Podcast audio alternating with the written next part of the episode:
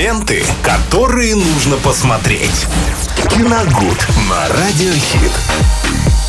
Как всегда, говорим о кино. Сегодня у нас пятница. Чего ты ж... Чего ты жрешь, хотел сказать? Чего ты ржешь? Не, ничего, ничего, продолжай. Виталич! Продолжай. Ты мне это прекрати. Я и так на взводе. Все, я понял. Классика кино сегодня, да, у нас? Да, да, да, совершенно верно. Пятница. Всем еще раз здравствуйте. Мистер Морозов вещает. Да. Слушайте, ну, давайте тогда... Раз классика, давайте о кино девяностых поговорим. Тем более, что сейчас они, оно снова в тренде. Супер. Его показывают в кинотеатрах. И я думаю, что в этой связи как раз можно вспомнить одну из самых первых криминальных комедий, которые были сняты в девяностые.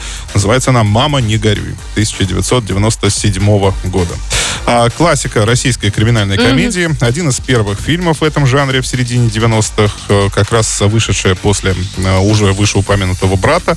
Или я его еще не упоминал? Нет, не упоминал. Сегодня? Еще. Да. После... Нет. Да, после «Брата» Балабанова. Комедия с налетом такого тарантиновского постмодернизма, где львиную часть сюжета занимают диалоги, самые разные.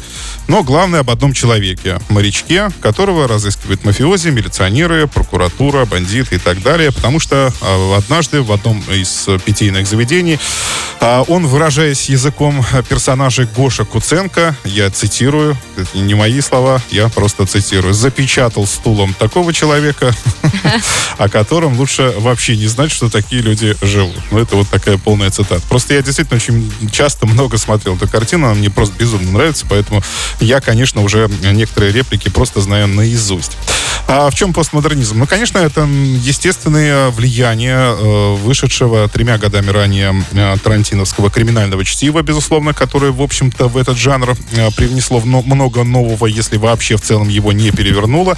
И, естественно, здесь создатели «Мама не горюй» использовали уже вот этот опыт.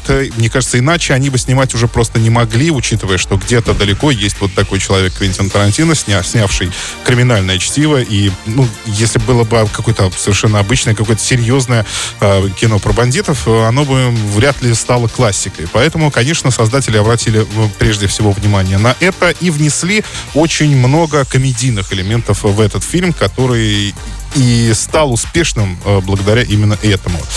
В какой-то степени отражает те события, которые происходили в кино девяностых, ну и не только в кино, вообще в целом в жизни девяностых, особенно с фильмом, с выходом фильма «Брат», создатели «Мама не горюй» больше обратили внимание на попытку героев картины найти себя, именно себя в стремительно меняющемся мире. Почему? Потому что весь фильм они ищут этого морячка, и зрителю его намеренно вообще не показывают, то есть его просто не, как будто бы не существует, как будто бы персонажи... Как будто они все чего-то объелись, и им кажется. Ну, не то чтобы объелись, они просто в поиске, вот именно, ну, это лично мое впечатление, они вот ищут себя, то есть не могут найти... Э... Они, случайно, не сбежали с психушки?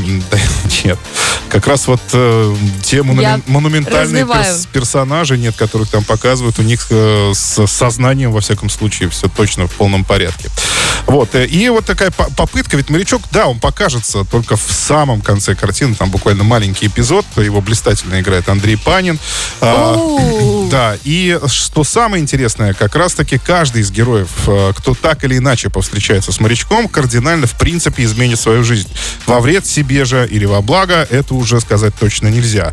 Каждый свернет на свою дорожку, но вот эта единая, кажущаяся монолитная стена, она развалится прямо на глазах. Ну, я имею в виду стена вот этих... Эм, эм, ну, как сказать, вот этой осознанности, да, своей жизни, вот именно в, в, в разделе, господи, как это вот слово? У меня недавно развалилась стена осознанности моей жизни.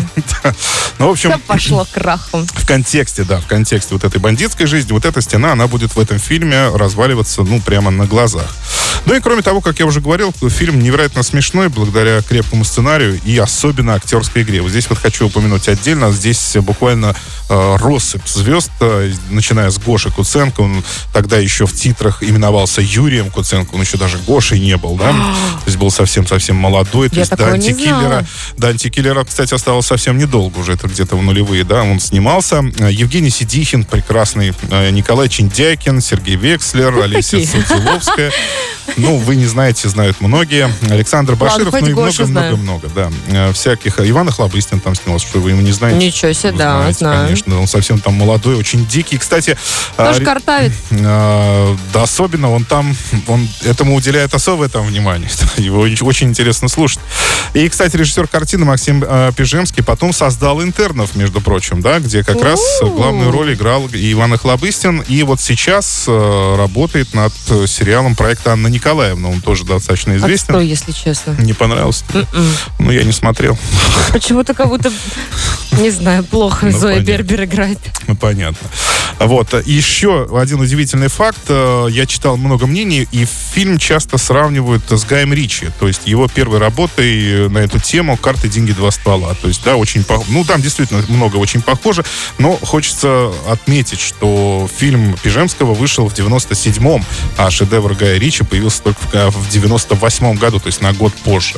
Соответственно, я не знаю, может быть, они его успели где-то раньше посмотреть на каком-то фестивале, но, во всяком случае, здесь э, э, так называемое обвинение, может быть, да, или мнение в, плаги... в плагиате, они абсолютно беспочвенны. Вот э, такая картина. Давайте ее пересмотрим. Мне кажется, она принесет вам большое удовольствие. «Мама не горюй», девяносто седьмой год, категория шестнадцать плюс. Ленты, которые нужно посмотреть.